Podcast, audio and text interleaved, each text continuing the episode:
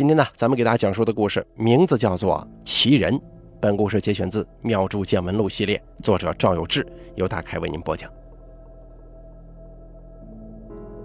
中华文明是个农耕文明，在旧时候啊，不从事农业劳动的人大多被视为不务正业，江湖中人更是不务正业的集大成者，辗转各地讨生活，被人们所不齿啊。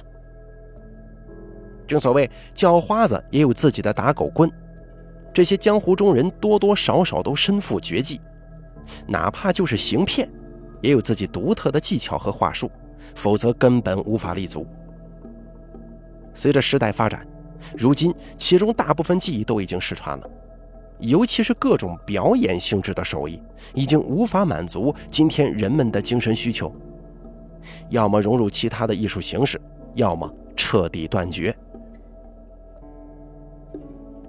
月初的时候，我在浏阳的一个道观做法事，突然接到一个电话，是昌慈大和尚打过来的。昌慈大和尚是市里西边一座寺院的方丈，前几年刚从师傅手中接过衣钵。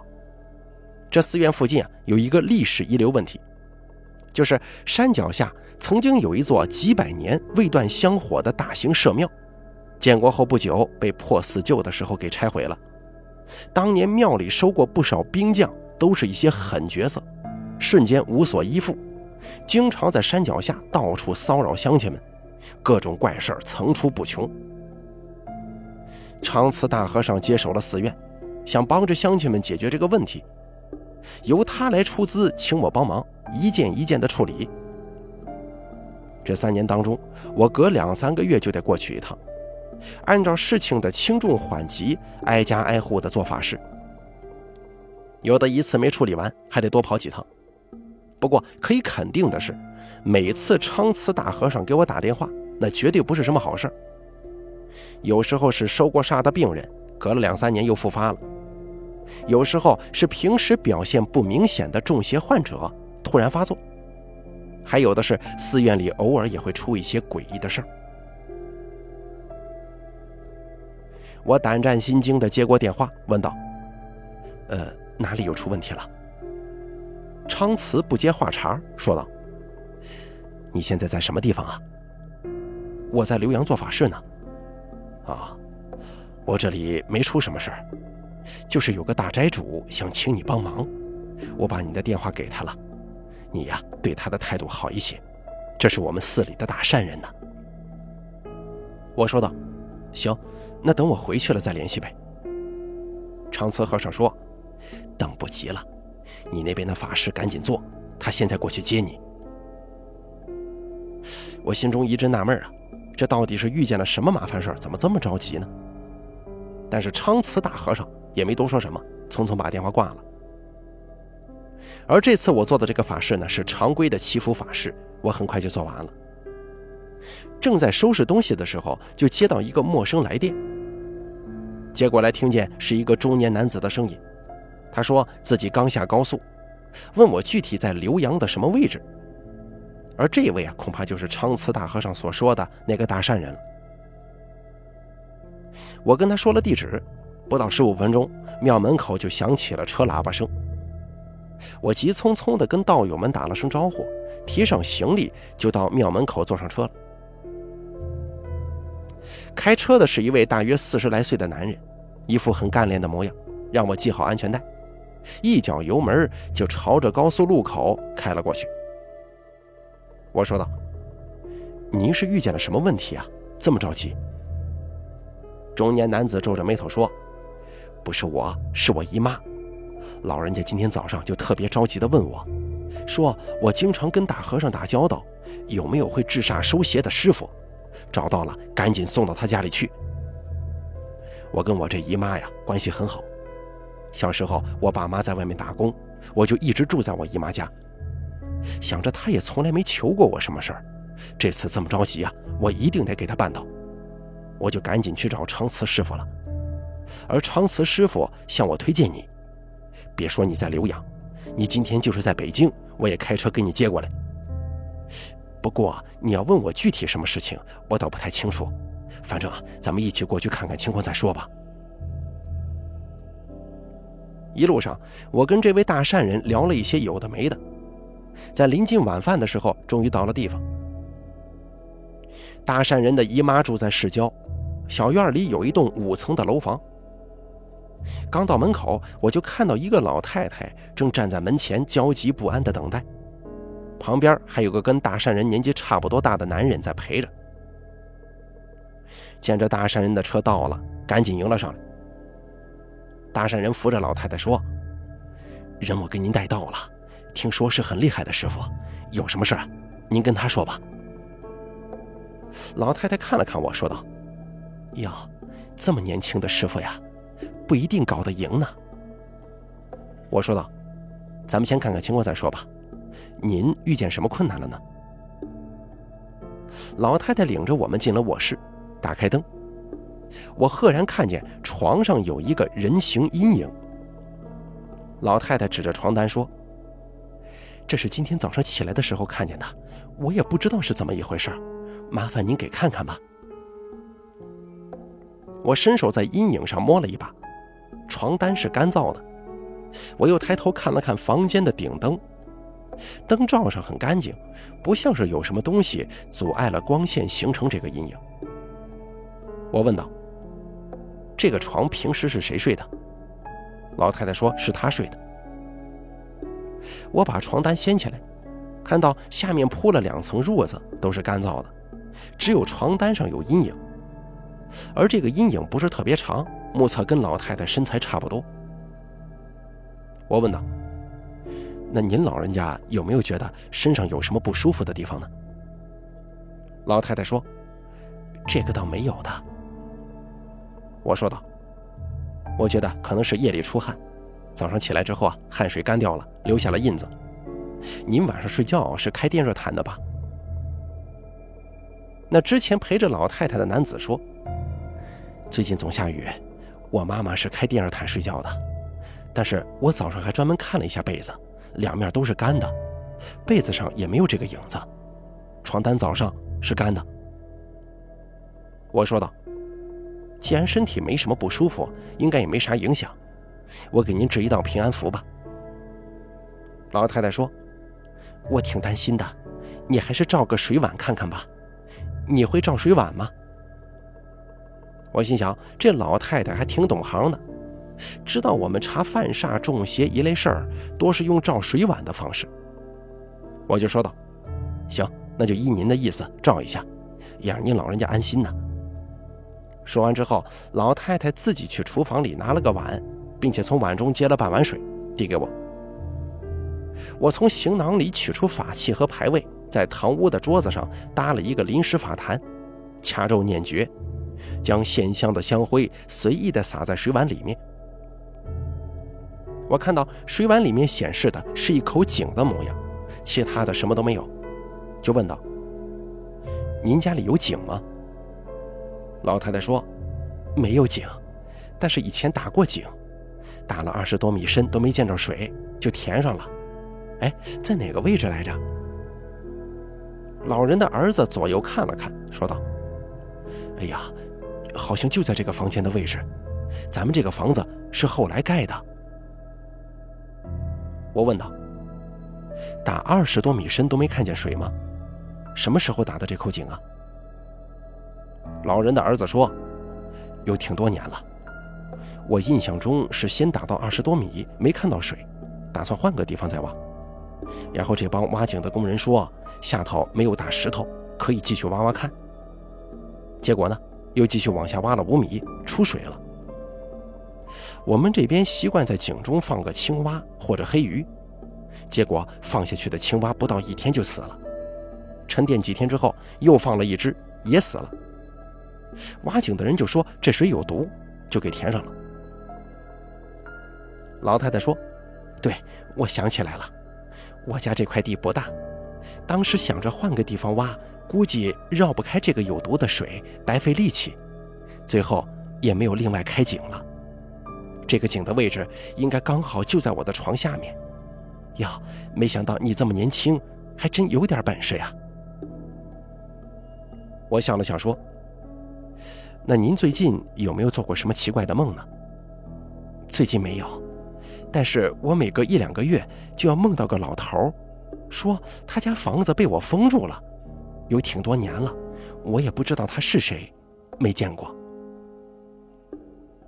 那位大善人说：“我没听您说起过这个梦啊，是景龙王吗？”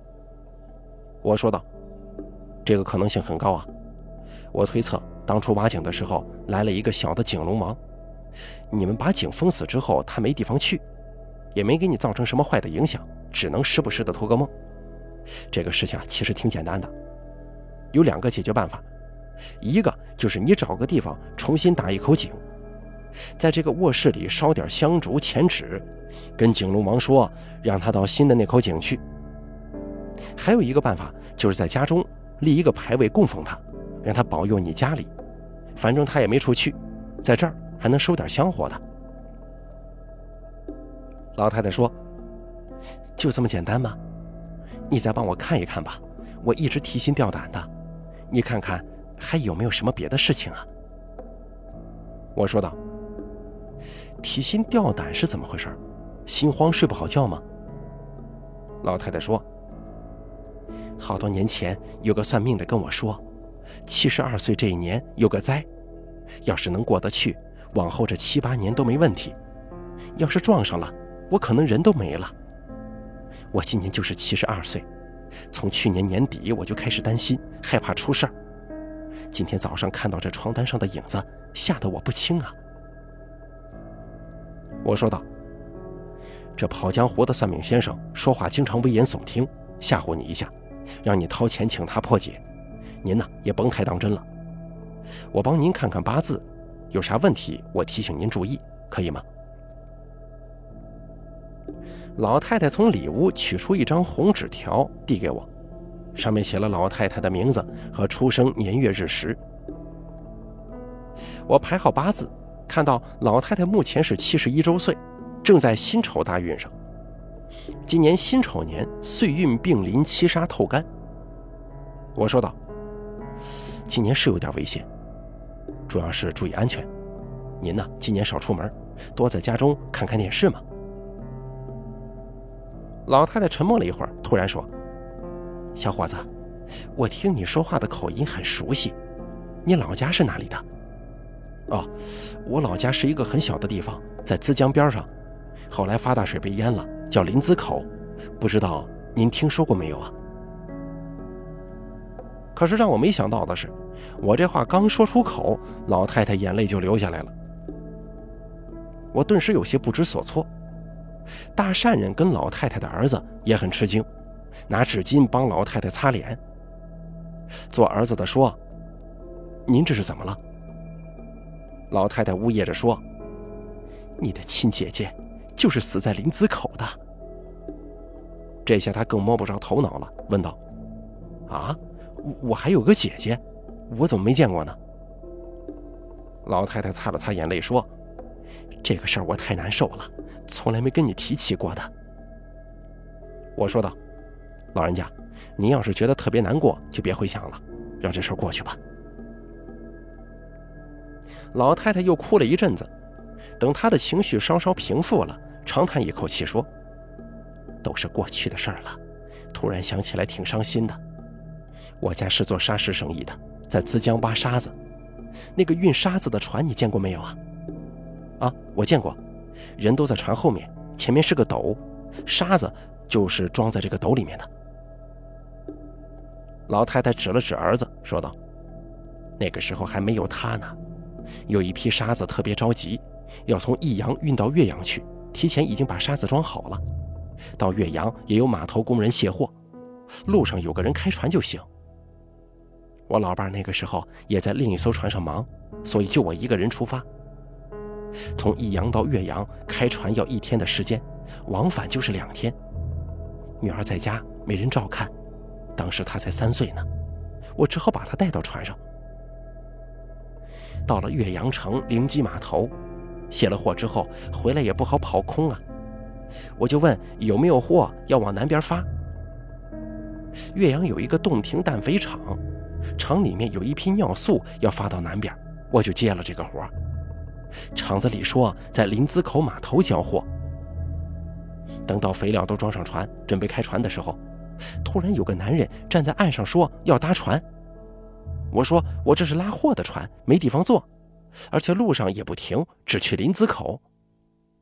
这个男人就说他也是去林子口的，坐在尿素袋子上头就行，不讲究。我说道：“你要是不嫌脏不嫌臭，那你坐吧。”那个男人当时穿了一身风衣，看起来三十多岁，挺瘦的。他一步就跳到船上来，坐在船头的尿素堆上了。我们母女俩在船尾巴那边开了船。这一路上，他一句话都没说，脸朝前发呆。开到一半的时候，我想起来这天刚好是我女儿三岁生日，跟我女儿说，等到了林子口带她去吃面条过生日。我女儿说不喜欢吃面条。我还跟她说，过生日就是得吃面，以后长命百岁呀。正跟我女儿说着呢，突然船就开到一片大雾里头了。我这辈子再也没见过那么大的雾。那天是个大晴天，还是大中午头，船外头什么都看不见。我有点着急呀，生怕船不小心撞到岸上或者搁浅，就把速度降下来，慢慢的开。我想让那个搭船的男人帮我看着一点前面的路，可是，一抬头，那个男人不见了。听到这儿，大善人问道：“不见了，是不是掉水里头去了？”老太太摇了摇头说：“不对，他消失也就是那么一眨眼的功夫，当时什么声音都没有。要是掉到水中，肯定能听见落水的声音啊。我记得没听见。”他就是人突然不见了，吓了我一跳。我就问我女儿有没有看见那个叔叔跑哪儿去了，女儿说也没看见。我还想着万一落水了，我赶紧拿绳子救他。可是我往下头看，没看到人，喊了几声也没听见有人答应。我就把船上的几个救生圈都扔到水里去了。要是他真掉进河里，有这个救生圈，应该能游到岸上。并且那天河里的水也不急，我想他不至于被水冲走的。老太太的儿子说：“那你后来还见过这个人吗？”老太太说：“后来呀，没再见过他了。”我把救生圈扔到水中，心里挺害怕的，就抱着我女儿。可是我女儿突然对我说了一句话，我到现在还记得。她说：“妈妈，我今天应该是要死了。”这句话听得我是毛骨悚然呐！一个小小的孩子突然说出这种反常的话来，真的很吓人。我看老太太的儿子跟那位大善人都不由得缩了缩脖子，估计跟我一样感到了恐惧。老太太继续说：“我听他这么说都要吓死了，但只能装作没事，安慰他说不会的，等雾散了，咱们还要去林子口给你过生日。”就是比平时要慢一点，不要紧的。老太太的儿子说：“这雾一时半会儿肯定散不了，你最后是怎么出去的？”老太太说：“我根本就没出去，被困在雾中三个多小时啊。最后雾一散，我发现我还在刚起雾的那个位置。说起来真的蛮奇怪的，我先前根本没有看到雾，就迷迷糊糊的进到雾里了。”并且这个位置河面不是很宽，但根本就看不见岸在什么地方。等雾散了，回头往后看也看不见有什么雾。这中间我还一直在开船，那个油箱里的油都下去了一大截呢，但是船根本没动，就在原地。当时我把速度提上来，天黑之前到了林子口。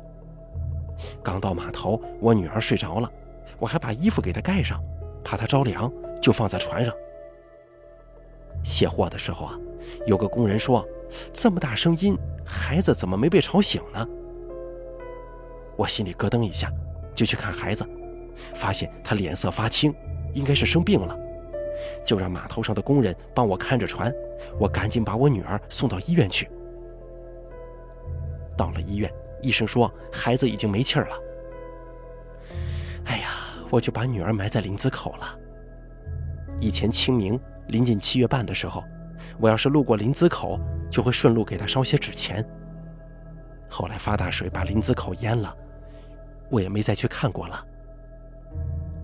大善人说：“这孩子是很奇怪呀，自己好像还能预知这个事情。”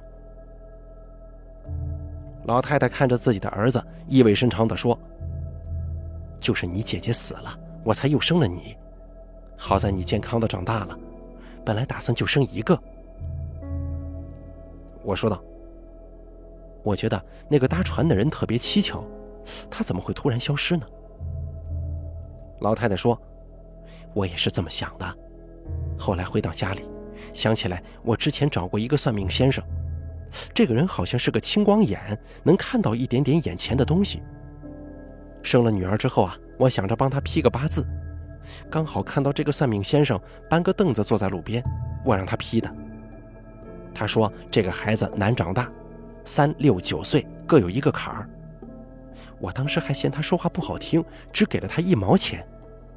那个时候一毛钱也能吃碗面条的。而我的女儿。就是过三岁生日这一天死的。想起来以后，我就去街上找他，他还在老位置上摆摊儿。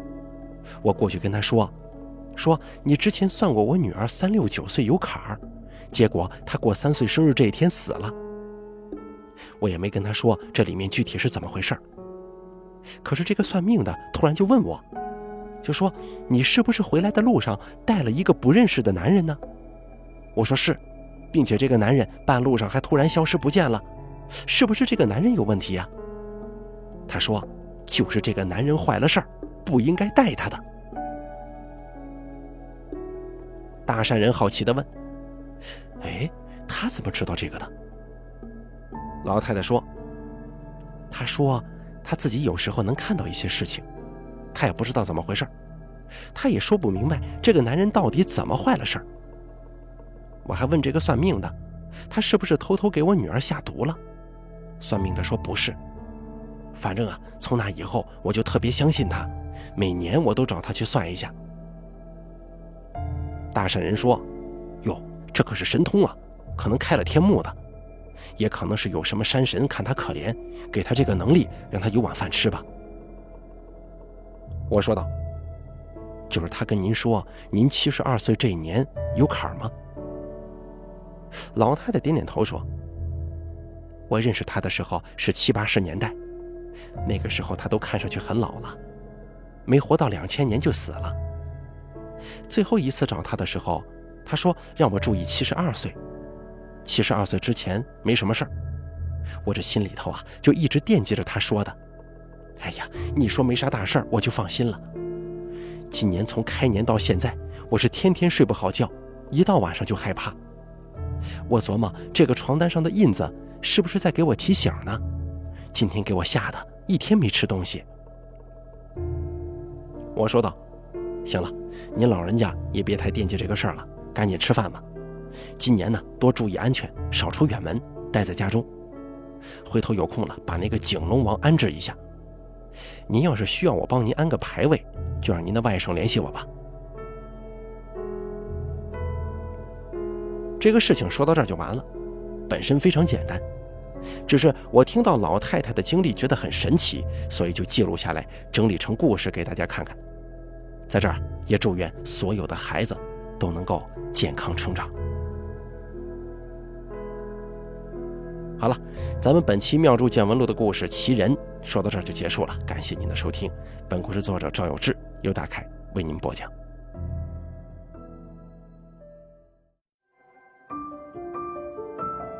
本期故事演播完毕，想要了解大凯更多的精彩内容，敬请关注微信公众账号“大凯说”。感谢您的收听。